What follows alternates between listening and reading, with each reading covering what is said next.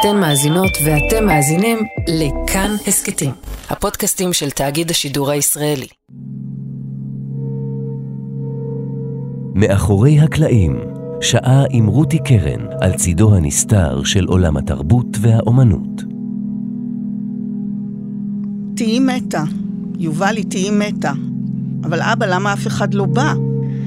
בדיוק כמו חלופת המשפטים המצמררים האלה בין אב לביתו ברגעי אימה סוריאליסטיים לחלוטין, אין ולו היבט שמשקף איזשהו מהלך הגיוני, אומנותי קולנועי וגם מציאותי באשר לסרטו של דן פאר, השטג נובה.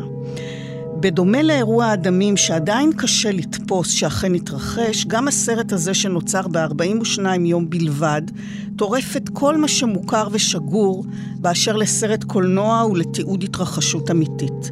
למרות שהמדיום ויזואלי קולנועי, הסרט נפתח ללא תמונה, ללא מוזיקה, רק מסך שחור ורעד תרשים הקול של צביקה רפאל וביתו יובל, המשוועת לעזרה תוך כדי שהיא מסתתרת תחת ערימת גופות של מי שנרצח סביבה.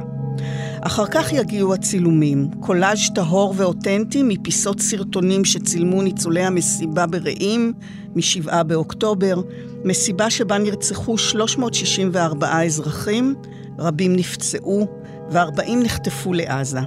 אבל גם החומר הוויזואלי שמכיל הסרט אינו חושף לצופה את ממדי הטבח, את מעשי האונס, את הקונקרטיזציה של האכזריות, אלא דווקא את מה שהתחולל בנפשם של הנמלטים, שכל מה שהם מנסים לעשות ברגעים הללו הוא לשרוד.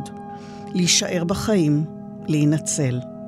סרטו של דן פאר, שנוצר בשיתוף עורכי הוידאו נדב דירקטור ולב גולצר, הוא סרט שנעשה בפרק זמן קצר ביותר, תוך כדי מלחמה, תוך כדי אובדן חיילים וחטופים שעדיין שבויים ועוברים מנועים נוראים בעזה.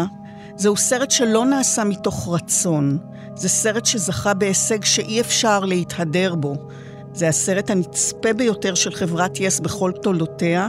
זה סרט שמבקש להראות את הדם השוטט בלי להראות ולו טיפת דם אחת. זהו סרט שככל שהוא מסתיר, כך הוא מגלה יותר.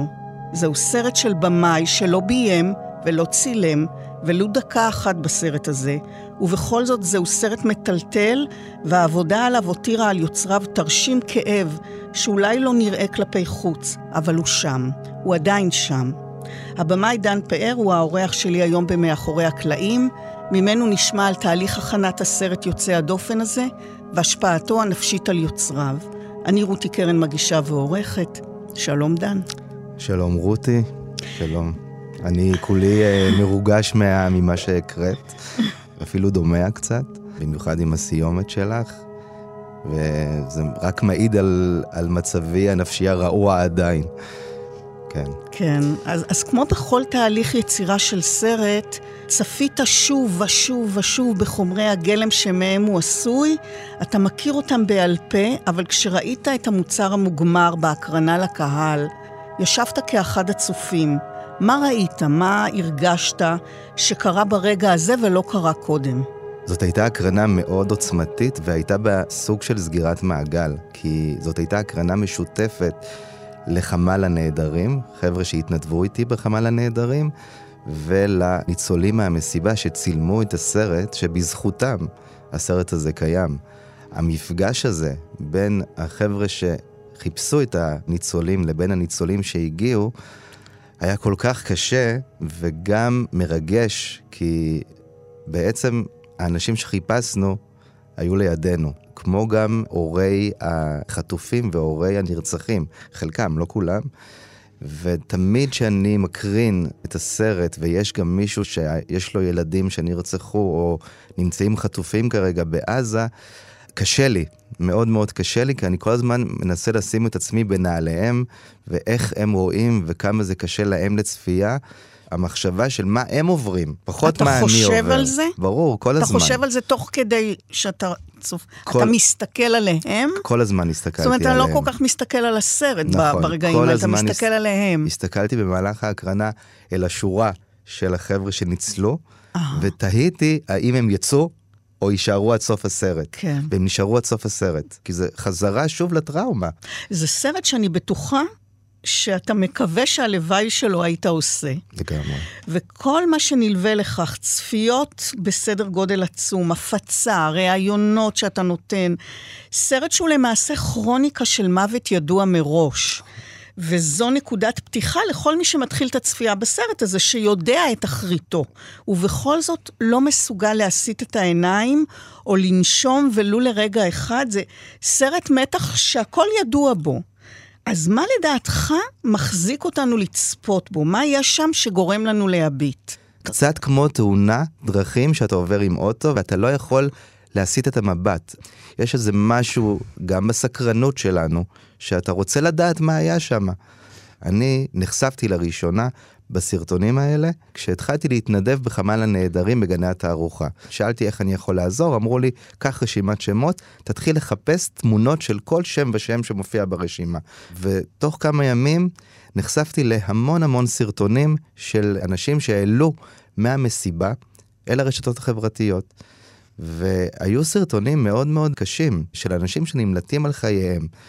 וישבנו כל המתנדבים ליד השולחנות והסתכלנו אחד על השני, ולא האמנו שאין מדינה מתפקדת, שאנחנו בעצם אזרחים נכנסנו מתחת לאלונקה, וגם לא האמנו למה אנחנו עושים. זאת אומרת, זה היה כל כך מטורף, הכאוס היה כל כך גדול, והסיפורים היו כל כך קשים, שפשוט היינו צריכים לצבות את עצמנו שאנחנו נמצאים בתוך משהו, משהו שהוא אמיתי, אמיתי. ולא סוריאליסטי. כן. ותוך כדי העבודה הבנתי, כיוצר דוקומנטרי, שאני חייב שכל העולם ידע מה קרה. במסיבה הזאת. ובאחד הלילות לא הצלחתי להירדם כי סרטוני הזוועה עלו לי מול העיניים. פשוט חלמתי את הסרט, ממש חלמתי את הסרט מההתחלה שלו ועד לסופו, וכשהתעוררתי בבעתה, כשמחבל מנסה לרצוח אותי, ובעצם מאותו רגע ידעתי שלא משנה מה, יש לי כרגע איזושהי שליחות לספר. כלומר, לסרט הזה בעצם אין תסריט, ואתה לא ביימת אותו, אבל כן חלמת אותו. נכון. זה לא שאין לו תסריט, זה פשוט תסריט שנכתב על ידי המציאות. אז אתה אומר שנחשפת למאות סרטונים בחמ"ל הזה, הבנת שזה חומר הגלם שלך, אבל מה עושים בו? איך מגבשים את הפיסות האלה למשהו שבאמת מביא את הסיפור, מתרגם לשפה קולנועית? נכון. זו שאלה ששאלתי את עצמי גם, איך בעצם אני בא ומספר את הסיפור הזה. ומאחר והסרטונים האלה, שלחלקם נחשפתי בחמ"ל, אבל לחלקם גם נחשפתי כאשר התחלתי להוריד בטירוף סרטונים מרשתות החברתיות. ומה שהאזנתי היה את התיוג אשטג נובה, וכך נחשפתי לעוד מאות של סרטונים, גם של חמאסניקים שהעלו, תיעוד מתוך האירוע המזוויע הזה, וגם של החבר'ה שהיו במסיבה והעלו תיעוד מתוך המסיבה. ואז בעצם אני באמת תוהה ביני לבין עצמי, איך אני מייצר פה שפה? בדיוק. איך אני מייצר מזה סרט? ובגלל שהסרטונים היו כל כך חזקים, הרגשתי שאני לא צריך להוסיף שום דבר, למעט להגיש את הסרטונים האלה בצורה שהיא מספיק מעניינת. הרגשתי שאני לא צריך פרשנות או קריינות או אפילו עדויות. בדרך כלל כשעושים סרט דוקומנטרי, כן. אתה מראיין את האנשים שמופיעים בסרט, והם בעצם מפרשנים את האירוע המתועד. זה בעצם ויתור לא קל ליוצר קולנוע, שבסופו של דבר הוא כותב את הסרט, הוא מביים, הוא מצלם, הוא מתווה את הסיפור. בעצם ויתרת על כל הדברים האלה, ואמרת, אני פסיבי. זה ידבר בפני עצמו. לא י... פשוט הוויתור הזה. לא ממש, אני אגיד לך גם למה, כי אני אתן לך דוגמה כן. רגע מעולם הדוקו-ריאליטי, אוקיי? אני. בעוונותיי, גם בשביל פרנסה, עובד בלעשות uh, ריאליטי. אה, כן, באמת? כן, כן. כמו uh, מה? כמו הישרדות למשל. באמת? כן, כן. ערכתי וביימתי שמונה עונות של uh, הישרדות, ממש מהעונה הראשונה. על זה אנחנו נעשה תוכנית בנפרד.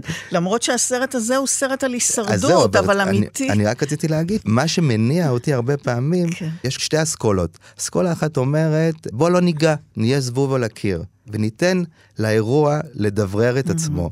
ויש כאלה שאומרים, לא, אנחנו צריכים כן, להניע. ללחוץ, להניע את העלילה. אני באסכולה הראשונה, אני מעדיף לא לגעת, כי כשיש משהו שהוא עוצמתי, כן. אז לא צריך לגעת, כן, להפך, אבל, אתה אני, רק יכול אבל להרוס. זה עניין של לוותר באיזשהו אופן קצת על אגו, זה, על זה אני מכוונת. אין לי, לא הייתה לי שום בעיה, כן. אגו בכלל לא הוביל אותי. מה שהוביל אותי זאת הייתה השליחות הזאת, שהסיפור כן. הזה חייב להגיע לעולם. ואגב, תוך כדי העבודה, אנטישמיות בעולם התחילה להרים את נכון. ראשה. ובגלל שהתיעוד של המסיבה היה על ידי כל כך הרבה אנשים, תחשבי, היו שם 4,000 איש שבאו לחגוג אהבה. באו לחגוג את האושר ואת השמחה, לעומת המחבלים שבאו לחגוג את המוות, כן? כן. יש, הקונטרסט הזה מקביל, מאוד כן. מאוד חזק בסרט. נכון. ומאחר והיו לי כל כך הרבה חומרים, וגם תוך כדי העבודה על הסרט, קיבלתי עוד מאות של סרטונים, שבאיזשהו שלב הייתי גם צריך לעצור את השיטפון הזה. אבל אם אנחנו באמת מדברים על הגיבוש של השפה, אתה יוצר קולנוע דוקומנטרי, זה תהליך שאורך לפעמים שנים, נכון. וכאן כל הכללים המוכרים, הידע המקצועי, הכל השתבש, גם הזמן הנתון, גם אופן העבודה. אז דווקא כאיש קולנוע, מה היה כאן בעבורך שונה, מאתגר, ועם זאת, דווקא אותו קילומטראז' כן שימש אותך וכן סייע לך לארגן את כל הכאוס הזה שגדש את שולחן העריכה, כי בעצם מדובר בעריכה של חומר גלם מוכן. נכון. תחשבי שבעצם כל הסרטונים שהסרט מורכב מהם, נעים בין אורך של עשר שניות, לאורך של הכי הכי ארוך היה שתיים וחצי דקות, שלוש דקות. בעצם כל הסרט מורכב שברירים, מ-212 וואו. קטעי וידאו שמאוד מאוד קצרים. מה שצריך לעשות זה רק לקבוע מסגרת. המסגרת זמן, אני בעצם בוחר את הסרטונים על פי מדרג העוצמה שאני חשתי כאשר צפיתי בהם. ממש עשיתי לי רשימה של אלה סרטונים שאני לא יכול בשום פנים ואופן לוותר עליהם. כן. ועכשיו בעצם צריכים לייצר את השפה. אז איך מייצרים סרט קולנוע שהוא כולו מורכב מסרטונים שצולמו בטלפון סלולרי, וברובם צולמו בצורה אנכית. כי ל- הקולנוע הוא, הוא רוחבי. הוא רוחבי, כן. נכון. ולכן, יחד עם אה, עורכי וידאו, עם נדב ועם לב, הרעיון של לקחת את המסך ולשלש אותו לשלושה מסכים, זה בעצם פתר את, ה, את הבעיה את המסך. של למלא את המסך. של למלא את המסך. בדיוק. ו- אבל שוב, ואז- זה לא היה סתם למלא את המסך. כן. יש פה איזושהי משמעות. נכון, כי הדברים קרו בו זמנית. נכון. ואז אם אתה רואה שלושה מקרים, אתה יודע שהם כולם חווים בעצם את אותה חוויה באותו הרגע. נכון. המשמעות של השלושה מסכים היא באמת לייצר העצמה של כן. איזשהו אירוע, או למשל להפוך עניין מסוים לעריכה מקבילה. יש איזו סצנה מאוד חזקה, שאתה רואה את החבר'ה רוקדים ברחבה, בזריחה, שזה הרגע השיא של השיא של המסיבה. היה לי ברור שאני מראה את המחבלים מגיעים בעריכה מקבילה בזמן הריקודים. כן. כי זה משהו שאתה כאילו אומר, אלה רוקדים והם לא מבינים בכלל מה מגיע לקראתם. אז חומר הגלם כאמור עשוי ברובו המוחלט מסרטונים שצילמו צעירים שנמלטו מן המסיבה והסתתרו מסביב, סרטונים שהם מצלמים ומקליטים את עצמם תוך כדי הסתתרות, תוך כדי ריצה, ונכון, אנחנו נמצאים בעולם שהכל מתועד, בעיקר הצילום העצמי, הסלפי, הטיק טוק, אבל עם זאת, יש משהו סוריאליסטי בעצם האפשרות לצלם את עצמך בורח על חייך, במצב של אימה וסכנת רצח מיידית קרובה מאוד. אני רוצה להדגיש שהשאלה שלי לא מגיעה ממקום שיפוטי חלילה, אלא באמת מתוך תהייה טכנית, אבל יותר מכך נפשית. איך כשאתה רץ ובורח ממחבל שמאיים לרצוח אותך, אתה מסוגל לצלם את עצמך ולהקליט מילות פרידה. זה משהו שהטמיע גם אותך? לא, כי אם אני הייתי שם, בוודאות הייתי מצלם את המצב. זה הדור. זה הדור הזה שמצלם את עצמו מרגע שהוא כבר יודע ללחוץ על המסך של הסלולרי, ולאורך כל חייו. זה הדור הזה, הוא נולד עם טלפון אבל ביד. כשאתה עכשיו בורח ממישהו אז- שרוצה לרצוח אותך, אתה, אתה יכול להפעיל בכלל את המצלמה של הטלפון? מכמה סיבות. א', יכול להיות שאתה ברגעים האחרונים של חייך. אין לך דף ועט לכתוב צבא, יש לך נשק חזק מאוד בכיס, שזה מצלמת וידאו, שאתה יכול בעצם להיפרד מאהוביך. ויכול... אבל, אתה, אבל גם לחשוב על מחשבה כזו, כמו שאתה אומר עכשיו, צוואה, להיפרד מאהוביך. כשאתה נמלט על חייך, אתה לא חושב על הדבר הזה, אתה, אתה, אתה עסוק בהישרדות. יכול להיות שאתה גם חושב, אף אחד לא יאמין לי. אני חייב לתעד את המצב המטורף שנקלעתי לתוכו, כדי שיראו מה קרה. אנשים, וגם אני אומר לך את זה מידיעה, מידיעה. משיחות של אנשים, שאנשים לא האמינו שהם נמצאים בסיטואציה כזאת והרגישו שהם חייבים לתעד את זה. נראה לי גם שחלק מהאנשים לא ידעו שהם אה, נמצאים בממש מצב של סכנת חיים, ותוך כדי הצילום, פתאום Mm. ראו מחבלים שמגיעים לעברם, ויכול להיות שפשוט המ- המצלמה נשארה דלוקה, פתוחה. כן. וזה רואים את זה גם בסרט. כן, זאת אומרת משהו שה- מעניין ומטמיע אפילו יותר, שאת המסיבה עצמה, אותם בתוך המסיבה הם כמעט לא צילמו.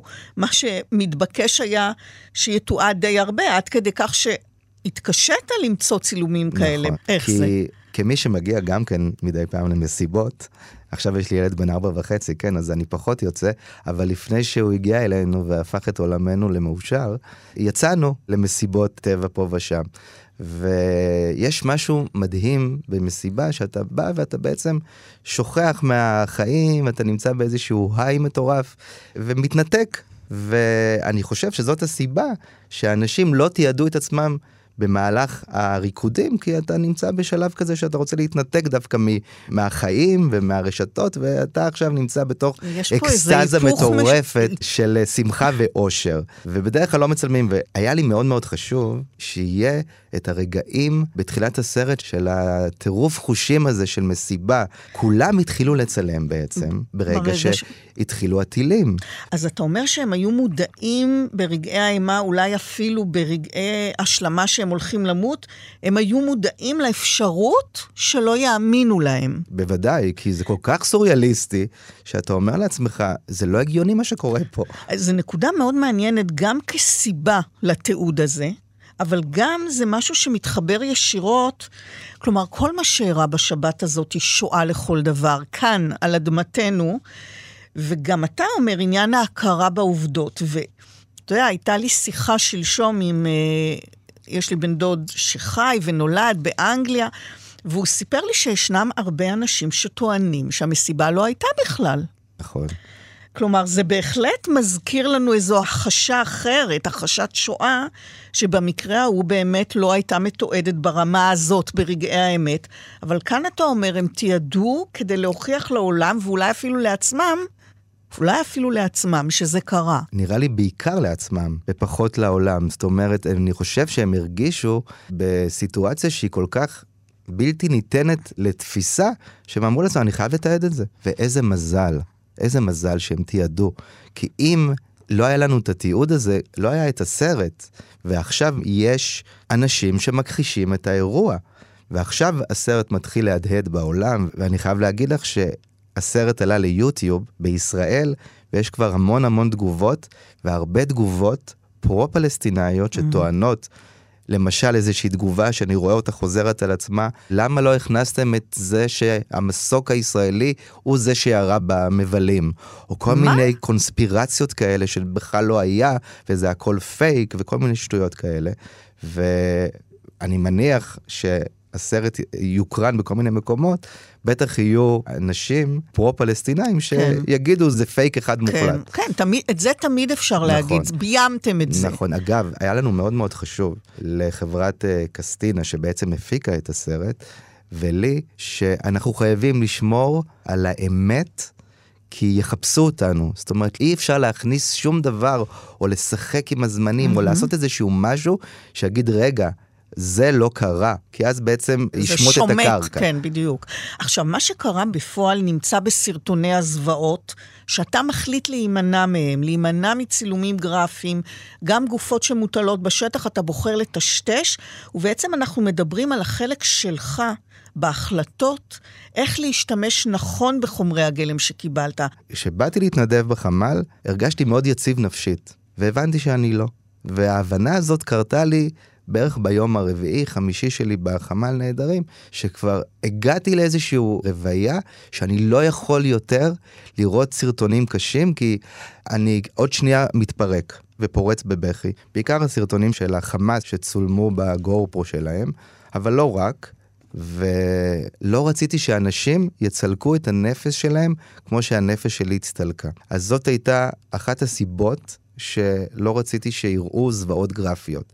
הסיבה השנייה זה שמהכבוד לנרצחים כן. ולבני המשפחה שלהם, אי אפשר כרגע לקחת את הזוועות האלה ולהראות אותם, את יודעת, זה, זה, זה הרגיש לי לא מכובד.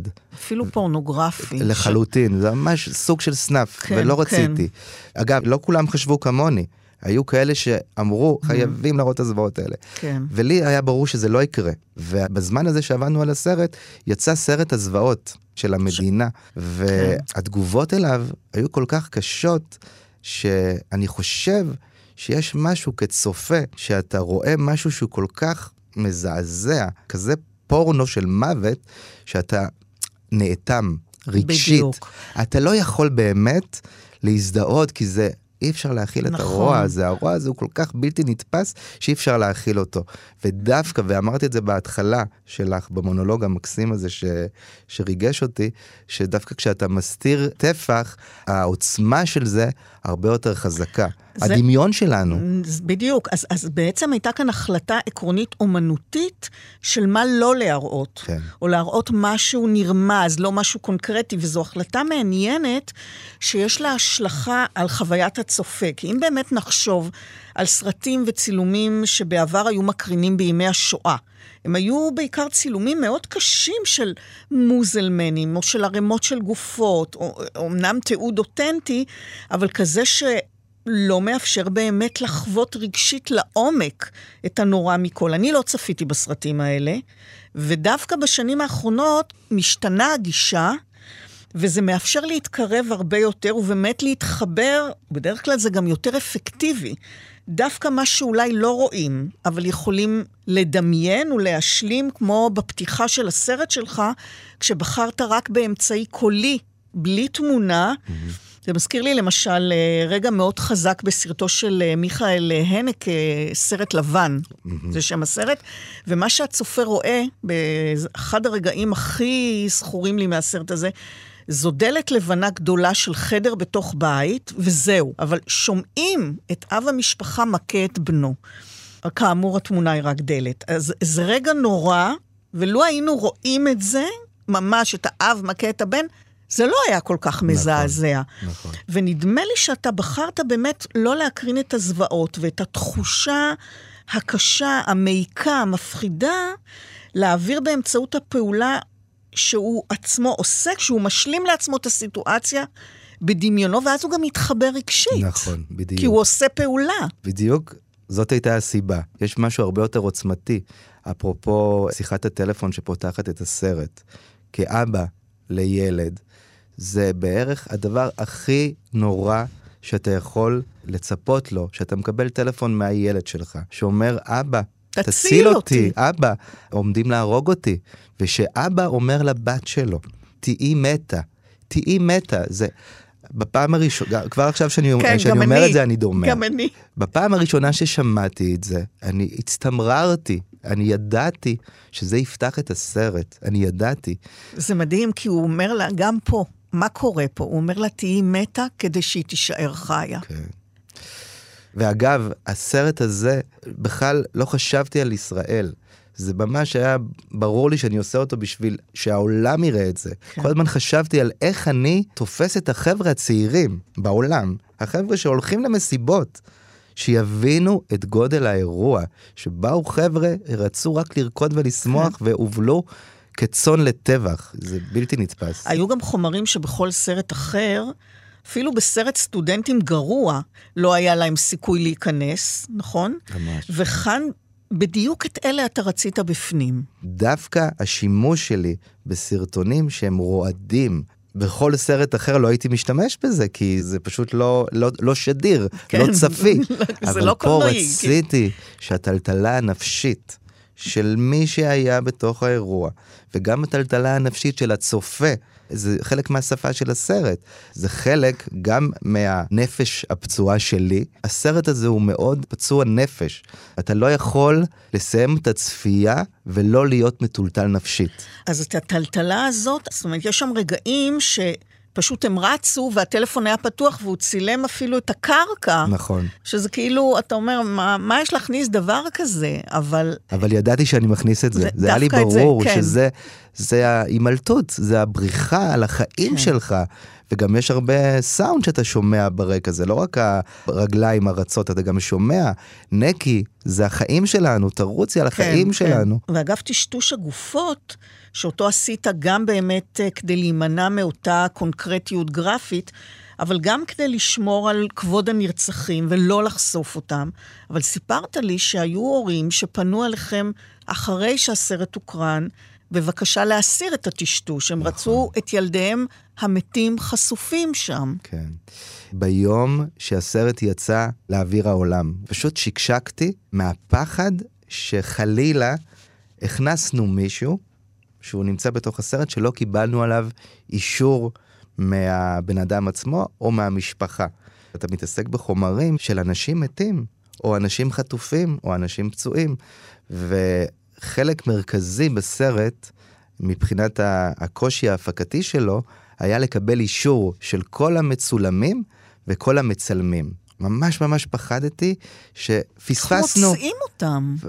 עבודה מטורפת של תחקיר וחיפוש וטלפונים. זה כי היה... מילא אלה ששלחו לכם, בסדר, אז אתם יודעים, אבל נכון. אנשים שמצולמים, איך מגיעים אליהם? אז... אה, ואיך יודעים בש- שהם בשביל זה- נשארו בחיים? נכון, בשביל זה הקמנו חמ"ל רציני מאוד של הרבה מאוד אנשים, שזה מה שהם עשו. ולאט לאט באמת הצלחנו לזהות את מרבית האנשים, ומי שלא זיהינו, פשוט טשטשנו. כן. כי לא רצינו לפגוע באף כן. אחד, זה הדבר, באמת, אני כל כך פחדתי ביום שזה עלה, ש... שהוא יהיה איזה מישהו, מישהו. אחד שלא לא טשטשנו, שפספסנו. ולא קרה. קרה הפוך. הורים של נרצחים, או הורים של חטופים, שזיהו את יקירם בתוך הסרט, ביקשו מאיתנו, לשם ההנצחה, או לשם הזיכרון של ילדם שעדיין חטוף, שנסיר את הטשטוש, כי הם רוצים שהוא יהיה חלק מהסרט. ועשינו את זה, פתחנו את הסרט אחרי שהוא כבר עלה לשידור, והורדנו טשטוש מכמה אנשים בסרט, והם הוספו בעצם לסוף של הסרט. אז בעצם גם בהיבט הזה של סרט מוגמר, מאחר שאנחנו באירוע שטרם הסתיים, אירוע עדיין... מתגלגל. עדיין, כן. עדיין מתבררים בכל רגע פרטים חדשים נכון. על ניצולים, או חלילה על נרצחים. זה בעצם משפיע על הסרט שאתה מוכן לפתוח אותו ולעשות בו שינויים, והבנתי שהיו גם לא מעט סרטונים שקיבלתם אחרי שהסרט כבר היה גמור. נכון. הייתה מישהי שפנתה עם סיפור וסרטונים עוצמתיים מאוד, אבל לא יכולת להכניס אותם, וחומרים נשארו בחוץ. נכון, נכון. כשהתחלנו להחתים אנשים על ריליסים, על אישור שימוש, אנשים נוספים ששמעו שאנחנו עושים סרט, התחילו לשלוח לנו סרטונים. ובאיזשהו שלב אמרתי לחבר'ה, חברים, עצרו עבודה, אי אפשר יותר לקבל סרטונים, כי אנחנו חייבים לסיים את הסרט, אחרת לא, לא נצליח כן, ל- ל- ל-. להגיע לקו הגמר. תחשבי שוב, היו 4,000 איש שהשתתפו, זאת אומרת, כן. יש 4,000 צלמים פוטנציאליים. נכון. ועוד משהו שהיה לי ברור גם שהוא לא יכול להיות ארוך מדי, כי אתה לא יכול נכון. באמת לראות עוד ועוד מאותו הדבר הזה. ולכן גם המסגרת הזמן הזה של 52-54 דקות, לצערי, הרבה מהסרטונים בעצם נשארו בחוץ, ובתום ההקרנה במוזיאון תל אביב, הגיעה בחורה בשם ג'סיקה, הבת זוג של אה, בן שמעוני, שהוא נרצח במסיבה, ויש לו סיפור הירואי. בן יצא מהמסיבה יחד עם הרכב שלו, ולקח איתו עוד אנשים, ואחרי שהוא הוריד אותם באיזושהי נקודה ששם הם, אה, חייהם ניצלו, הוא הרגיש שהוא חייב לחזור ולהציל עוד אנשים. וכך הוא עשה בפעם השנייה, העלה לאוטו שלו עוד אנשים, הוציא אותם מאזור הטבח, וחזר בפעם השלישית להציל עוד אנשים. והיא אמרה לו, מה אתה עושה? תציל את החיים שלך, אני צריכה אותך. והוא אמר, אני חייב להציל עוד ועוד אנשים, ובפעם השלישית שהוא הגיע והציל, הוא נרצח. וג'סיקה אמרה לי, יש לי עוד חומרים, אני ממש אשמח אם תפתח את הסרט פעם נוספת, אם זה, תוכל... זאת אומרת, זה מצולם. חלק מהדברים מצולמים, חלק זה הודעות וואטסאפ, חלק זה הודעות קוליות, אבל באמת היה חשוב לה שגם בן יקבל איזשהו מקום בסרט. הוא נמצא בסרט, אבל לא סרטונים, כן. אלא איזה רגע קטן שלו מתוך המסיבה. אז איך אתה באמת מרגיש כשמישהו פונה ואתה כבר לא יכול להכניס, גם עם סיפור חזק, גם להשיב את פניה ריקם, זה שוב סיטואציה אנושית לא שגרתית. נכון. אפילו היום, בדרך לפה, קיבלתי סרטונים ממישהי בשם נוי אשר, שפנתה אליי באינסטגרם, ואמרה לי, תקשיב, דן, יש לי סרטונים ויש לי שם שתי חברות ממש טובות שלי שנרצחו, בבקשה, תעשה עם זה משהו. אגב, בעקבות הדבר הזה, והסרטונים שממשיכים להגיע, יש לנו איזושהי מחשבה להקים מעין ספריית תיעוד של המסיבה. של אנשים שהיו שם, כי יש כל כך הרבה, שאנחנו כן. חייבים לתעד את זה. זה תיעוד היסטורי. היסטורי. לדורות הבאים. נכון. שיבינו, וגם אפרופו לאנטישמיות ולהכחשה, שאי אפשר יהיה להכחיש את זה כי זה מתועד. והספרייה הזאת, אני מקווה שנוכל לייצר אותה ושישלחו לנו עוד ועוד סרטונים כאלה. אבל כשאתה עומד מול אנשים כאלה שפונים אליך... הלב ו... שלי נשבע לרסיסים. כל פעם מחדש, כי כל סיפור כזה זה טרגדיה. כן. למעשה נוצרת לאט לאט איזו מין היכרות מוזרה עם אנשים שמעולם לא פגשת, באמצעות תמונה שלהם, ואז אתה מאתר אותם בצילומים מהמסיבה ואתה מתחבר. וכבר יודע שם, הוא מכיר את הכל. לא רק זה, כל שם ושם שאני הייתי אמון על חיפושו, נצרב לי. זה שמות שאני זוכר אותם. אתה זוכר. אז, אז מה קורה לקשר המשונה הזה, שמתרחש בינך לבין האנשים שיופיעו בסרט שלך ואתה מעולם לא פגשת? נכון. הם נכנסו לי לתוך הסיסטם. האנשים האלה שבעל כורחם הפכו לגיבורים של סרט, ו... מי הם... למשל? אמ, אופיר צרפתי, יש איזושהי סצנה שחוגגים לו יום הולדת, והם מבקשים ממנו לבקש משאלה, והוא מבקש משאלה, והוא אומר, אה, הלוואי ויהיה לי דודג' רם, והלוואי ויהיה לי וילה בקיסריה, נכון. אם אני לא טועה. הסטטוס שלו היה חטוף, ותוך כדי העבודה על הסרט, הסטטוס שלו השתנה, והודיעו שהוא נרצח. והרגע הזה שגיבור שלך בסרט הוא היה חי. מבחינתי, כדן, הבמאי, הילד הזה, המתוק הזה שרק חגג יום הולדת, הוא, הוא חי, הוא מחכה לשחרורו מעזה. ופתאום כשמודיעים על uh, הירצחו, זה, זה באמת רגע, רגע אחד קטן שמטלטל את עולמך. כי אתה אומר, זה, זה, זה, זה באמת, זה כאילו, רצחו לי אותו. למרות שאתה לא מכיר אותו כן, אישית. כן, זה... כן, אבל אני כן מכיר אותו כן אישית, מכיר אותו, כי אני כן. ראיתי אותו over and over and over, ואני מכיר אותו, ואני מכיר את תווי פניו, ואני מכיר את, uh, את חיתוך דיבורו, אני מכיר אותו, כי מי שעורך סרט וצופה עוד נכון. ועוד באותם החומרים, גם זוכר אותם בעל פה, גם יודע את החומרים שנשארו על רצפת חדר העריכה. זה חומרים שחיים איתך. זה ממש הרגיש לי כאילו בן משפחה נרצח. סצנה אחת בסרט מדברת על הרצח של האנשים שהיו בתוך המיגונית. שנודעה לאחר מכן כסיפור גבורתו של הנר, הנר שפירא, שהיה בתוך המיגונית הזאת, הגיע לשם, והרבה מהבליינים התחבאו בתוך מיגונית, והגיעו לשם מחבלים, וזרקו רימונים לתוך המיגונית הזאת, והנר שהיה שם פשוט זרק חזרה את הרימון, עוד פעם ועוד פעם ועוד פעם, עד שבסופו של דבר אה, נרצח. הדבר הזה תועד ממצלמת רכב, שבעצם צילמה את כל המאורע הזה מבחוץ, והשם הנר שפירא זה שם שאני, כשהייתי בחמ"ל נעדרים, קיבלתי לחפש אותו. ולקח לי שעה בערך למצוא את הדף uh, הפרופיל שלו בפייסבוק, וכש... עבדתי על הסרט ועל הסצנה הזאת, פתאום הנר שפירא הזה שוב סגר לי איזשהו מעגל שהבחור הזה שחיפשתי והיה נהדר, וקיוויתי למצוא אותו בחיים, נרצח. והיה לי כן חשוב לתת את הסצנה הזאת בתוך הסרט, שיבינו, למרות שלא מדברים על זה וזה לא מסופר, אבל שיש שם איזה מישהו שניסה להציל את האנשים שהיו איתו בתוך המיגונית.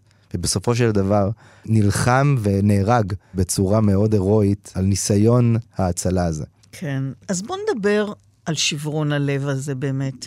השאלה אם תוך כדי עבודה כל כך אינטנסיבית, שחלקה טכני וחלקה פרוצדורלי, כמו שסיפרת על השגת האישורים וההסכמות של המשתתפים, מה קורה לך, לנפש שלך? כמה היא יכולה להכיל את הכמות והאינטנסיביות הזאת, והאם היה רגע של שבירה? היו כמה רגעים. של שבירה.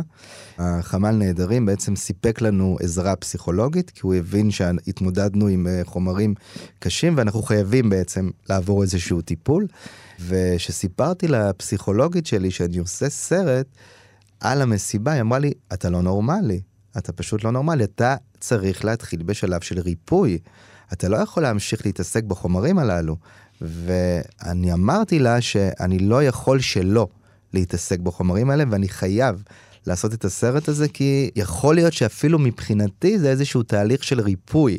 כן. אבל זה לא באמת היה תהליך של ריפוי, אלא הרגשתי שאני נמצא במצב נפשי לא טוב, וגם רציתי לסיים את הסרט במהרה, כדי שאני אוכל להתחיל את השלב mm-hmm. של הריפוי. כי כשרואים עוד ועוד מהחומרים האלה, וכל כך הרבה מבוקר עד ערב, אתה לא יכול שלא להיפצע. והשבירות אה, הגיעו, הגיעו בעיקר בלילות, שלא הצלחתי להירדם. יש סצנה בסוף של הסרט, שערן מסס, סגן אלוף במילואים, מגיע לאירוע בשעה שתיים בצהריים, ומתעד את מסיבת המתים הזאת, שהוא מגיע אליה, את, לא, לאירוע שבעצם כל המתחם של המסיבה זה מאות של גופות. אז אני נאלצתי, בגלל שזו הסצנה האחרונה של הסרט, נאלצתי לראות את הקטע הזה של שתיים וחצי דקות עוד ועוד ועוד, ובהתחלה ראיתי והיה לי קשה, אבל בפעם העשירית והאחת עשרה והשנים עשר, כבר לא יכולתי יותר לראות. אז הייתי רואה את זה בעיניים עצומות. או הייתי רואה את זה בין האצבעות ככה כדי לא לראות את הגופות, כי לא רציתי שזה ייכנס לי עוד פעם לחלומות. אבל עדיין זה היה מערער אותי, כי הקול של ערן היה נשבר כל פעם שהוא מתחיל את הסצנה בקול סמכותני כזה, שאומר, יש כאן מישהו, אה, צבא, צה"ל ו- וכולי. ואז כשהוא מתחיל להבין שאין אף אחד שעונה לו, והוא רואה עוד גופה, ועוד, זה אפילו לא גופה, זה עוד ערימת גופות, ועוד ערימת גופות, ועוד ערימת גופות, הקול שלו נשבר, והקול הזה של השבירה, של הזעקה לאל, של מישהו, מישהו, מישהו פה נמצא, רק הקול הזה היה גורם לי לדמוע והיה שובר אותי כל פעם מחדש. אבל כשאתה מדבר על, על ההשפעה של החומרים האלה, שאתה רואה אותם כל יום מהבוקר עד הלילה, והערעור שזה גורם לך, ואותו שברון לב, איך זה בא לידי ביטוי כשאתה בבית? התקשיתי לישון. אוקיי? ולא רציתי לקחת כדורי שינה וכאלה, שכי... ו... וסיפרתי לחבר שלי מתקשה להירדם, הוא אמר לי, תקשיב, יש לי uh, טיפות uh, שמן קנאביס, מדהים לשינה. וטפטפתי לי uh, כמה טיפות של uh, קנאביס על היד. אני מנסה להירדם, ואני בהתקף חרדה מטורף. ברגע שעצמתי את העיניים, ראיתי זוועות, ואת כל הסרטונים שרק רציתי לשכוח ולהוציא מהסיסטם, עלו וצפו לי. יצאתי מהמיטה. ופתחתי טלוויזיה, ודיברו רק על מוות. הכל היה רע ואכזר, וסגרתי את הטלוויזיה ופתחתי את המחשב, ולא ידעתי את נפשי. נכנסתי שוב פעם למיטה וביקשתי מהבן זוג שלי, אלדר, תעשה לי טובה, תחבק אותי, תעזור לי, אני נמצא באיזשהו uh, התקף שאני לא מסוגל כרגע עם הרוע הזה. ואני לא יודע מה לעשות עם עצמי, והלב שלי והדופק היה מהיר, והוא חיבק אותי ולא באמת זה עזר לי. הרגשתי ש... אה, יש איזה שיר אחד, אה, העצב אין לו סוף. זאת הסיטואציה שהרגשתי, שהעצב אין לו סוף, שהכל כל כך עצוב בעולם הזה. אז אמרתי, לא, הדבר היחיד שיציל אותי זה מעיין, הילד שלי בן ארבע וחצי, אני פשוט אכנס אליו למיטה, אני אחבק אותו, והדבר הטהור הזה, שלא יודע מה זה רוע, ולא יודע מה זה אופל, אני אוכל לשאוב ממנו איזשהו אה, אה, נחמה, כן. איזשהו חוט באמת ש, ש, שיחזיר אותי למציאות שהיא לא כולה עטופה בעצב. זה מה שעשיתי, פשוט באתי אליו, חיבקתי אותו, את הדבר הקטן הזה והחמוד הזה ואת הגור הזה, והדבר הטהור הזה חימם אותי ונרדמתי והתעוררתי כמו חדש. התפרקתי אצל הפסיכולוגית, בפעם הראשונה שהגעתי אליה, בכיתי בלי הפסקה איזה 20 דקות. לא יכולתי לשאת את זה, התחלתי לספר לה איזה משהו, ופשוט התפרקתי ומיררתי, וזה באמת הסיר ממני כמה סלעים מהגב, אבל הייתי מאוד מאוד לא יציב. הרגשתי שהנפש שלי, כשאני מגיע הביתה, היא חייבת איזשהו ניתוק מהמאורעות, מהסרט, מהמציאות, והעדפתי איכשהו לשחק עם הילד כן. ולשוחח איתו ולהתנתק. סיפרת לי שרגע נוסף שהתפרקת בו, כשהתחבר לך שאחד השמות שניסית לאתר, הוא בעצם שמו של ילד בן ארבע, שבטעות שורבב לשמות באי המסיבה. בדרך כלל הייתי מוצא תמונות של כל נעדר ונעדר בקלות, תוך איזה חצי שעה הצלחתי למצוא לפחות עשר תמונות, שזה בעצם המספר של התמונות שהיינו צריכים לייצר עבור האפליקציה. והיה איזה שם אחד שלא הצלחתי למצוא לו שום תיעוד ברשתות. ולא לא, לא הבנתי איך זה יכול להיות מצב שמישהו, בחור צעיר, אין לו שום אה, בדל אינטרנטי. לא בגוגל, לא בטלגרם, לא בפייסבוק, לא בטיק טוק, לא, שום דבר. ואז השמטתי יוד מהשם, זה גם כן איזה משהו שהייתי עושה, פתאום אולי השם לא, לא, שקיבלנו נכון. לא היה נכון. ועדיין לא הצלחתי למצוא שום דבר, אבל כן מצאתי בגוגל איזשהו משפט שמברכים את ההורים על הולדת בנם, וזה היה מ-2018. ואז הבנתי שבעצם מדובר בילד בן ארבע שנולד ומברכים את הוריו על הולדתו. ובעצם השם הזה שורבב בטעות לרשימות, וזה לא בליין שבא למסיבה, זה ילד מאחד כן. היישובים מהעוטף, שחיפשו אודותיו. זה השלב בחמ"ל הנעדרים, שהבנתי שזה ילד, שאני בעצם, מה שאני עושה פה כרגע, אני מחפש איזשהו בדל, איזה שהם חומרים על ילד בן חמש, שזה גמר אותי. זה השלב שבאמת התפרקתי, הרמתי את היד ואמרתי, חברים, אני צריך פסיכולוג, אני חייב לדבר עם מישהו, וזה באמת השלב שהנפש שלי התמלאה עד גדותיה. ולקח לי כן. איזה יום, יומיים שלא יכולתי להמשיך בחיפושים. אתה יודע מה קרה לו? כן, הוא לא... הוא נרצח. נרצח. כן. אני רוצה לשאול אותך, דן, בכל זאת, בזהירות, האם העובדה שאתה צופה בחומרים הקשים האלה שוב ושוב, ולפחות בזמן הכנת הסרט, הם חומרי גלם דוקומנטריים, אבל הם חומרי גלם שצריך לחשוב מה עובד ומה לא, מה לחבר למה, מה להשמיט ומה לטשטש, מה לשים קודם ומה לשים בסיום. כל מיני שיקולים מקצועיים, והשאלה היא אם העיסוק בחומרים האלה בתוך עשייה אומנם מקצועית אומנותית, אבל פרגמטית, וגם העובדה שאתה לא מכיר אישית את הנפשות שמופיעות בסרט שלך, בוודאי לא כמו שאתה מכיר אנשים בסרט דוקומנטרי, וגם לא כשחקנים לבמאי שבא במגע ישיר עם שחקנים בסרט שלו. האם זה לא מקהה באיזשהו מקום את התגובה הרגשית כעבור זמן ואותה חזרתיות? לא, זה לא הכה בשום צורה שהיא. היה רגע לקראת הסוף ממש, שראינו אותו בחדר אונליין.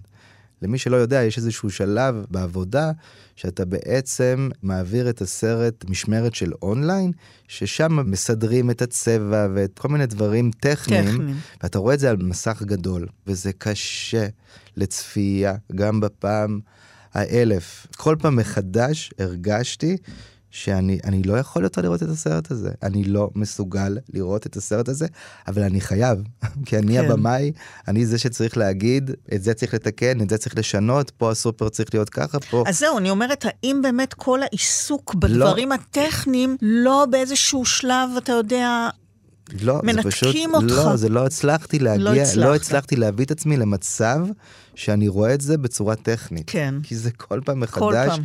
היה כל כך קשה לצפייה. וזה משהו שלא חווית קודם, לא, מעולם. מעולם, מעולם. דיברת קודם על העניין שהיה צריך לאתר את האנשים ולקבל אישורים. אם לא הצלחתם לאתר ולא יכולתם לקבל אישור, החומרים נשארו מחוץ לסרט? בוודאי, כן. היו אנשים שסירבו? היו כמה רגעים של חבר'ה שבתוך המסיבה, שרוקדים על אה, גג של אוטו, מעשנים ג'וינט, ולא קיבלנו אישור מהאנשים, או, לא- או לא מצאנו את האנשים שמופיעים, ובצער רב, זה נשאר בחוץ, ו...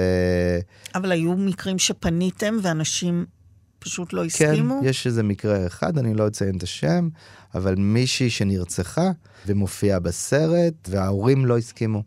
אמרו, אנחנו רוצים כרגע להתאבל, לא בא לנו שהפצע הזה ייפתח שוב, ובצער רב, כמובן כיבדנו את החלטתם והוצאנו את זה החוצה. מה קורה כשאתה פוגש את האנשים? מה קורה בשיחות איתם?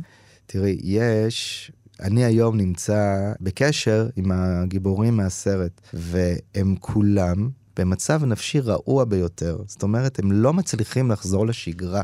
זה משהו שאני מרגיש שהמדינה מפקירה בפעם השנייה. ואני אתן לך דוגמה למשל את נריה גוילמן.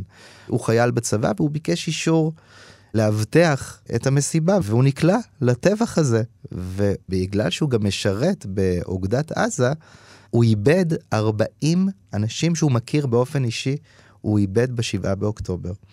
חלק מזה זה חיילים ששירתו איתו, וחלק מזה זה אנשים שהיו איתו במסיבה.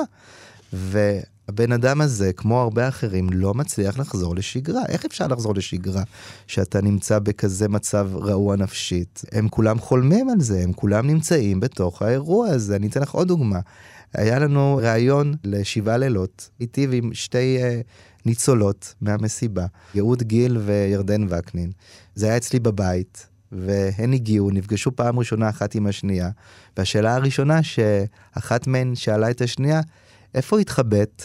זאת אומרת, יש ממש תקשורת בין כן. אישית של הניצולים. איפה התחבאת? איפה התחבאת? כן.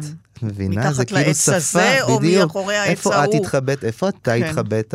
זה אנשים שעדיין חיים את המציאות הזאת, הם כאילו, החיים שלהם נתקעו בשבעה באוקטובר. איך באמת הצלמים, הגיבורים של הסרט שלך, שהם גיבורים במובן הליטרלי העמוק של המילה, ולא רק מה שאנחנו מכנים בדרך כלל גיבורי הסרט, איך הם הגיבו כשמה שהם צילמו ברגעים של סכנת חיים מיידית, של אימה, ופתאום זה חלק מתוך הקולאז' העצום הזה, פתאום הם גם לא לבד בחוויה הזאת. הם רואים את ההשתקפות של מה שהם חשו, מוכפלת כל כך הרבה, ומתגבשת למשהו מחריד כל כך על מסך ענק. מה הם אומרים לך? יש הרבה שסיפרו לי שהם לא הצליחו לראות את הסרט, זאת אומרת, הם, או שהם ראו אותו בחלקים, או שהם התפרקו בבכי, או שהם עצרו בדקה השישית. מצד שני, גם נאמר לי על ידי חלק מהם, שהם היו בתוך המאורע, בפינה שלהם, בשמונה שעות שלהם בתוך השיח, ופתאום לראות את כל הפסיפס הזה, את כל הפאזל הזה, כי הם היו בדלת אמותיהם, כן. זאת אומרת, ופתאום ההבנה הזאת ש... אוקיי, אני הייתי בפינה הזאת, אבל עוד היו הרבה פינות אחרות, ופתאום לראות מצב, את כן. כל הדבר הזה ממבט על, זה סידר להם הרבה דברים בראש, אמר לי מישהו, אני לא זוכר את שמו, עכשיו הבנתי למה לא באו להציל אותי. כי זה לא רק אני הייתי, זה היו עוד הרבה מאוד אנשים כמוני בתוך הסיטואציה. כן, שאת כולם לא אומרת, באו להציל. בדיוק, את כולם לא באו להציל. למשל, גאות שאמרה לי בשיחה הזאת שהיינו אצלי בבית, וסיפרה שהיא היום יכולה לבלות אך ורק עם אנשים מהמסיבה. זאת אומרת, התקשורת... זר לא יבין זאת. בדיוק. זר לא יבין זאת. זאת אומרת, היא מתקשרת רק כן. עם אנשים שהיו איתה במסיבה, כן. היא ישנה איתם בלילות, כי היא לא יכולה להירדם, כי היא לא יכולה לתקשר עם אנשים אחרים. עכשיו, לכאורה נדמה שזהו פשוט אוסף של החומרים שנאספו שחיברת אותם, אבל בעצם מלאכתך כיוצר כאן היא אותו החיבור, אותן הבחירות שאינן מקריות. הרי היו אין ספור אפשרויות איך לחבר, מתי לחבר, את מי לחבר למי, וכל בחירה היא בחירה שיש לה סיבה. אז איך בעצם עושים את הבחירות האלה? יש ניסיונות, כלומר, אתם שמים אחד ליד השני ובודקים, יש איזה החלטות מובילות מראש, מה מנתב את כל זה מעבר למסגרת הטיימלן. כן. קודם כל ידעתי איך אני מתחיל עם השיחה הזאת של אה, הזאת. יובל אה, רפאל לאביה, ואיך אני מסיים. זאת אומרת, הסצנה של ערן מסס, שראיתי אותה mm-hmm. בפעם הראשונה בחדשות, ידעתי שזה הסוף של הסרט שלי, זה היה לי ברור. וקיבלתי מהמשטרה את uh, לוח הזמנים. המסגרת הזאת של הטיימליין זה משהו שמאוד מאוד עזר לי להכניס לתוכה את החומרים. עכשיו, רציתי שהצופה ירגיש שהוא בתוך המסיבה. לא רציתי לשחרר, זאת אומרת, רציתי לתפוס מהרגע הראשון את הצופה בגרון, ולהוביל אותו איתי, יחד, בתוך האושר של המסיבה, ובתוך האימה הצרופה של ההימלטות על חייך. אבל עדיין, איך אתה, היה שם ממש חשיבה על כל חיבור וחיבור? כמובן, כלומר, כמובן. ממש ניסיתם, שמתם אחד ליד השני, והיו דברים שאמרת, לא, זה לא עובד לי? כן, כמובן, אתה מנסה כל הזמן לבדוק האם זה לצד זה והאם זה לצד זה עובד. ואם הרגשתי רגע אחד שהקטע הזה נותן לי פה איזושהי אה, ירידת מתח, אז הוצאתי אותו החוצה, mm-hmm. כי לא רציתי לייצר מצב של ירידת מתח. כן. רציתי שאנשים שצופים בסרט ירגישו שהם בתוך סרט אימה, שהם כן. נמצאים בתוך מצב של עושר מוחלט, עריכה מקבילה של מחבלים שמגיעים והבנה שהולך להיות פה טבח, והאנשים האלה כנראה הולכים להירצח, להיחטף, לנוס על חייהם. אני- כן, רגע, אני רוצה לומר שהיה לי איזשהו שלב בסרט שהרגשתי שהצופה חייב רגע לנשום. זאת אומרת, השלב הזה של המחבואים, של האנשים שנמצאים בתוך שיח, מתחת לעץ, מאחורי איזושהי גבעה, מסתתרים ונמלטים על חייהם, זה השלב של דממת המוות קראתי לו, שאתה שומע את הכדורים שורקים, והנשימות של האנשים, והדיבור בלחש, והפחד הזה שימצאו אותך, זה הרגע שרציתי שהצופה רגע... תחזור לנשימה, אז כדי מה- אז- שאני אוביל אותו עוד רגע לשטף הגופות אז שמגיע מה, בהמשך. מה אתה מראה ברגע הזה של ה... כביכול לנשום? המחבוא הזה, שאתה נמצא כן. מתחת לשיח, ואתה לא יודע אם תצא מפה בחיים, כן. ושכל אחד, אגב, מתמודד עם הסיטואציה בצורה אחרת. ירדן וקנין, למשל, התמודדה בצורה הומוריסטית. זהו, שמצד אחד אימה מטורפת, מנגד, בתוך הזוועה ארוכת השעות האלה, רגעים של הומור. נכון. וחיפשת את הרגעים נכון, האלה. נכון, חיפשתי ולא היה מספיק, את יודעת, הסתם. מן הסתם. כן. אבל הרגעים הכן האלה שהיו לי אותם, והיה לי חשוב מאוד לשמר אותם, למשל של ירדן וקנין, שהייתה שמונה שעות, התחבאה מתחת לעץ, וקיוותה שיבואו להציל אותה, וככל שעובר הזמן, היא כנראה מבינה שלא תגיע כן. הישועה. אז היא מרפרפת לארץ נהדרת של איזה מערכון של שאולי שאומר, מתקיים פה משא ומתן לחילוץ, אוקיי? והיא, מה אני יכולה להוציא מהסיטואציה הזאת? מנסה אז היא להצחיק אומנם את בהומ- עצמה. בהומור, אבל החברים שלה לא מצטרפים כן. להומור שלה, כי הם נמצאים בתוך אימה. יש עוד בחירה מאוד משמעותית שאתה עושה, זו החלטה על היעדר המוזיקה. כי שימוש במוזיקה, במיוחד בקולנוע, אתה בטח מכיר את זה נכון. מהפרקים של הישרדות, כי בתוכניות כאלה משתמשים בזה. זה נועד להעצים רגש, או להכווין רגש, או כדי למלא איזה ריק. ואתה בוחר בלי מוזיקה בכלל. נכון. למעט המוזיקה של המסיבה, כשאתה מקרין את הקטעים המעטים שצולמו ממנה. נכון. כשקיימתי את השיחה הראשונית שלי עם החבר'ה שעשו את הסאונד, אמרתי להם, תקשיבו, אני לא רוצה לעשות שום שימוש, לא במוזיקה, או להוסיף איזשהו רובד של סאונד בשביל להעצים איזה משהו, כי לא צריך, זה כל כך עוצמתי וחזק. הנשימות והכדורים השורקים והפיצוצים, שהרגשתי שאין צורך לגעת. שזה אפילו יקלקל. לא רציתי לייצר כן. שום מניפולציה, כן. זאת אומרת, הסרט הזה חף ממניפולציות. היו לי הרבה מאוד חומרים מכל מיני מיגוניות, שיכולתי לייצר מהם סצנה אחת של מיגונית אחת, ואז היה לי קל לספר את הסיפור של מיגונית. שהתחבאו אנשים והגיעו מחבלים וזרקו לשם רימונים ונחטפו משם או כולם נרצחו. אבל היה מאוד מאוד חשוב לנו שלא יגידו לנו שיש כאן איזשהו פייק. ולכן חומרי גלם ממיגוניות האחרות שיכולתי להשתמש בהם במיגונית של הנר שפירא, לא השתמשתי. כי לא רציתי שיגידו לנו, עשיתם פה איזושהי מניפולציה, עשיתם פה איזשהו סלט, שזה כמה מיגוניות וחיברתם אותם לאחת. כן. ולכן הסצנה עצמה אולי יצאה פחות ברורה, mm-hmm. בעיקר לצופים בחו"ל, אבל היא אמת לאמיתה. המוזיקה והמסיבה, כן. וכל מה שקרה לפני, מוצגים על המסך, כמו שאמרת, במקביל להגעת המחבלים על אופנועים. זה גם נוצר מסיבות טכניות, כמו שהסברת, על חלוקת המסך לשלוש, אבל לא, אבל אה. החלוקת מסך לשלוש, זה לא סתם מסיבה טכנית, זה בעצם העצמה של רגע מסוים זה השימוש בשפה הקולנועית הזאת. נכון, זה, ו- וזה כך התרחש במציאות נכון, בעצם. נכון. שבזמן שהצעירים היפים הללו חוגגים את הנעורים ואת יפי הטבע ואת המוזיקה והריקוד, באותו הזמן ממש, צעירים שהם ככל הנראה בני גילם, ממש, באקסטזה מקבילה של תשוקה, אבל תשוקה למוות ורצח והרס והשמדה. אני חושבת שבאמת הרגע הזה שאתה רואה על המסך, באמת צעירים בני אותו גיל, בשני קצוות. זה שתי תרבויות שונות. זה ממש שתי תרבויות שונות. זה תרבות אחת שחוגגת את החיים, ותרבות אחת שמקדשת וחוגגת את המוות. וזה בדיוק כמו שאת אומרת, זה חבר'ה בני אותו גיל. אותו גיל, אתה, בני אתה, אותו אתה גיל, אומר.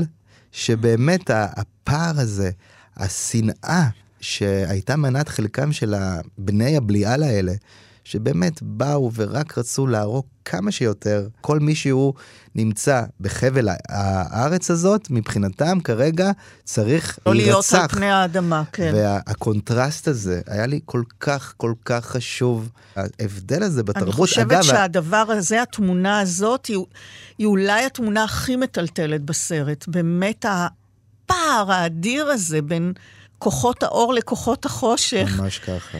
ממש ככה, ואגב, זה גם ערער אותי מאוד. זאת אומרת, אני כן. כל הזמן חשבתי על הצד השני, את יודעת, על, על הפרטנר שיש, נכון. שהוא קיים, שיהיה, שאנחנו רק צריכים להושיט את היד לשלום, ויהיה מי ש... נכון. ויהיה מי אה, שיושיט לנו חזרה. בצד השני. וזה באמת ערער אותי, כי כן. אני, אני לא, לא, לא, הרוע הזה והשנאה הזאת וה... זה בלתי ניתן להכלה, באמת, אבל זה זה בלתי גם ניתן להכלה. רוע שהוא באקסטזה של, כן. של שמחה.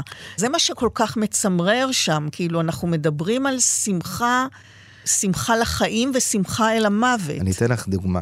הייתה ורסיה אחת, שלקראת סוף הסרט שמתי שיחה של uh, מחבל חמאסניק עם הוריו. שמעתי אותה בחדשות, וידעתי שזה בדיוק מה שאני מחפש, של בני האור לבני החושך, את כן. החגיגת מוות לעומת חגיגת החיים. שהוא מתקשר להוריו ואומר להם, אבא, אמא, רצחתי עשרה יהודים, הדם שלהם על הידיים שלי, והוא מאושר, והוא שמח, והוא גאה, והוא לא רק שהוא גאה, הוא מתקשר להורים שלו ואומר שלו. להם, אבא, אמא, אתם צריכים להיות גאים בי, והם גאים בו. נכון. יופי, בן שלנו, אה, איפה אתה נמצא? והוא מספר שזה, ורצחתי, וככה וככה וככה. והשמחה הזאת, וזה כל כך ערער את עולמי, שידעתי שאני חייב שזה יהיה בתוך הסרט. ומאחר ולא ידענו האם השיחה הזאת קשורה למסיבה, כי הסרט הזה, כמו שאמרתי קודם, הוא בעצם מספר את סיפור המסיבה. וידעתי שהשיחה הזאת התקיימה בקיבוץ מפלסים, וידעתי שחלק מבאי המסיבה ברחו לשם. לשם, ואז כן. אמרתי, אוקיי, זה מסתדר לי. כן. זאת אומרת, יכול להיות שחלק מהנרצחים באי המסיבה. וניסינו להבין האם חלק מהנרצחים באמת באי המסיבה או לא, ולא הצלחנו להגיע לתשובה הזאת. ולמרות שזה באמת שירת לי איזשהו נרטיב שרציתי לספר אותו, נאלצתי להוציא את הדבר הזה מתוך הסרט. כדי לשמור... כדי לשמור על האמת הצרופה, שלא על יהיה פה... המדויקת, כן. בדיוק. שלא יגידו לנו פה, עשיתם פה איזושהי כן, מניפולציה. מניפולציה. יש אנשים מן הסרט שנקשרת אליהם יותר, או רגעים שנצרבו בך במיוחד? אמ, השיחות של יובל לאבא שלה, זה באמת, זה, זה כאילו, כל פעם מחדש אני שומע נכון. את זה ואני מצטמרר. ויש שיחה נוספת של יובל לאביה, שהיא אומרת לו בהמשך הסרט, אבא, אבל למה הם לא באים? למה הם לא באים? כן. זה, זה באמת, כולנו שואלים, של כולנו, בדיוק. שואלים, למה, למה הם... הם- לא באו? איפה הייתם? לעזאזל, איפה כל ההודעות, הייתם? כל ההודעות הוואטסאפ שעכשיו יוצאות מבני הקיבוצים, ששלחו, למה אף אחד לא בא? בדיוק. אבא, איפה הצבא? אבא, איפה המשטרה? או יש שם שיחת טלפון שמישהי מתקשרת למשטרה ואומרת, הם יורים בנו, הם יורים בנו, איפה אתם? למה אתם לא פה? זה פוצע אותך, זה, זה, זה לא רק מה שאתה רואה כן. ושומע בעיניים, אתה כאילו מבין שהריקבון הוא כל כך גדול, החוסר תפקוד של המדינה הוא כל כך גדול, שזה באמת, זה כאילו אתה, הקרקע של כולנו נשמטה. וזה המשיך אגב ללוות אותי בחמ"ל נעדרים, שהבנתי שאין פה, אין מדינה, כן, זאת אומרת, אין, אין איפה, אף אחד. איפה אף האנשים אחד לא- שאמורים אף כרגע אחד לא בא. למצוא את הנעדרים האלה? למה אני צריך לעשות כן. את זה? זאת אומרת, זה, זה לא, אנחנו לא אותו עם. אנחנו לא אותו עם. נכון. השבעה באוקטובר זה משהו שהוא קו אה, פרשת המים. ממש ככה, כן. וכולנו השתננו, והלוואי, רותי, הלוואי, הלוואי, הלוואי, שאנחנו נצמח מפה, שהדור הזה שעבר את השבעה באוקטובר, יצמח ויצמיח פה חברה שהיא חברה איכותית, שאפרופו, העם הזה שלנו, שהוא מדהים, ואנחנו רואים את זה עכשיו במילואים, ואנחנו רואים את זה בהתגייסות של כולם לעזרה, זה עם שלא שווה את מנהיגיו. הלוואי שהמנהיגים שלנו ישתנו בעקבות הדבר הזה, וכל מי שקשור לדבר הזה ירד מהבמה. אני אתן לך עוד דוגמה לדברים שממש אה, נגעו בי. חלק מהאנשים, השתמשתי אך ורק בשיחות וואטסאפ שלהם, ויש אה, מישהי בשם גולי שרביט, שהתנהלה מול אימא שלה ממש מתחילת האירוע ועד שהיא הצליחה להימלט בוואטסאפ, והיא אומרת לה, וזה זה גם די מדהים, ש... למי אנחנו פונים ברגעי כן. המשבר? לאמא ואבא. כן. כאילו, אמא, אבא, תצילו אותי. גם אמנם כשאתה זה ילדים בני 30, 30, כן.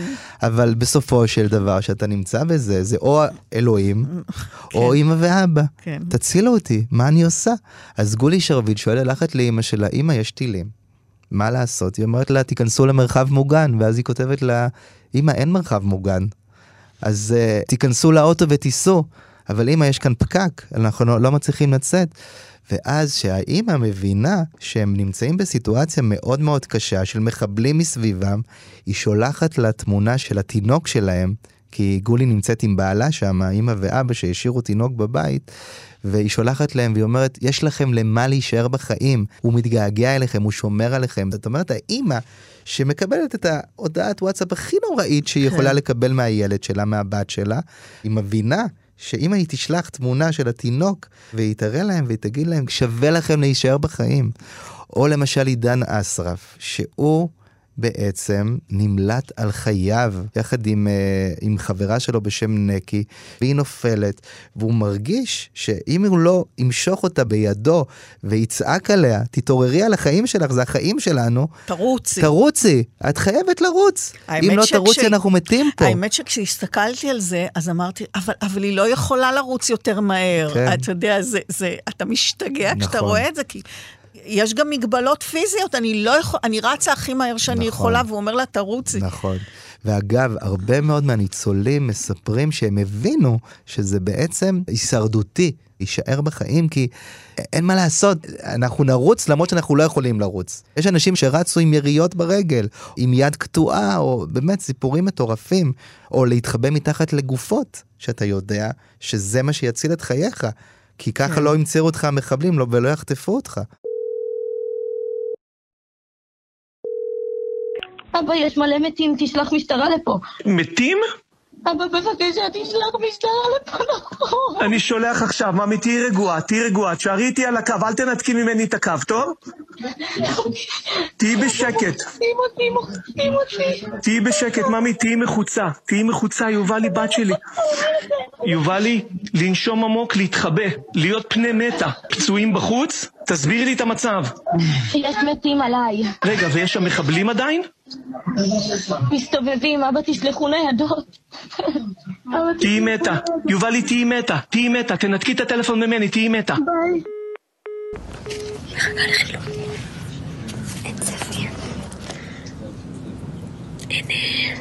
אני לא יודעת אם יש משא ומתן לשחרר אותנו מפה.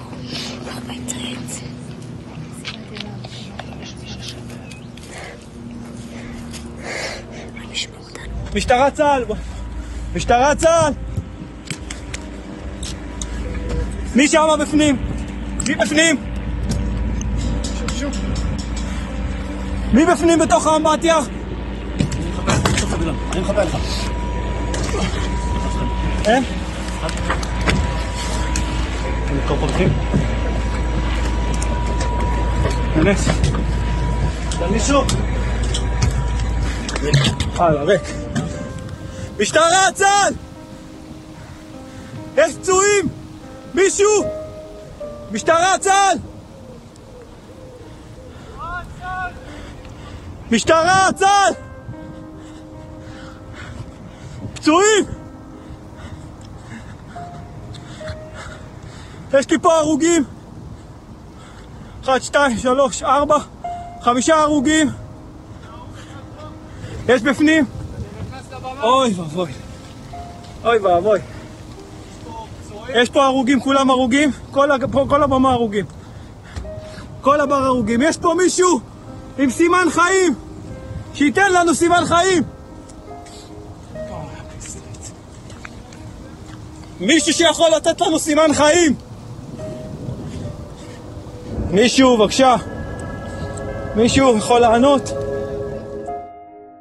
והסצנה הקשה שממוקמת לקראת סוף הסרט, עם אה, ערן שמחפש, אולי מישהו נשאר בחיים, אבל את הסרט בעצם סיימת אחרת. נכון.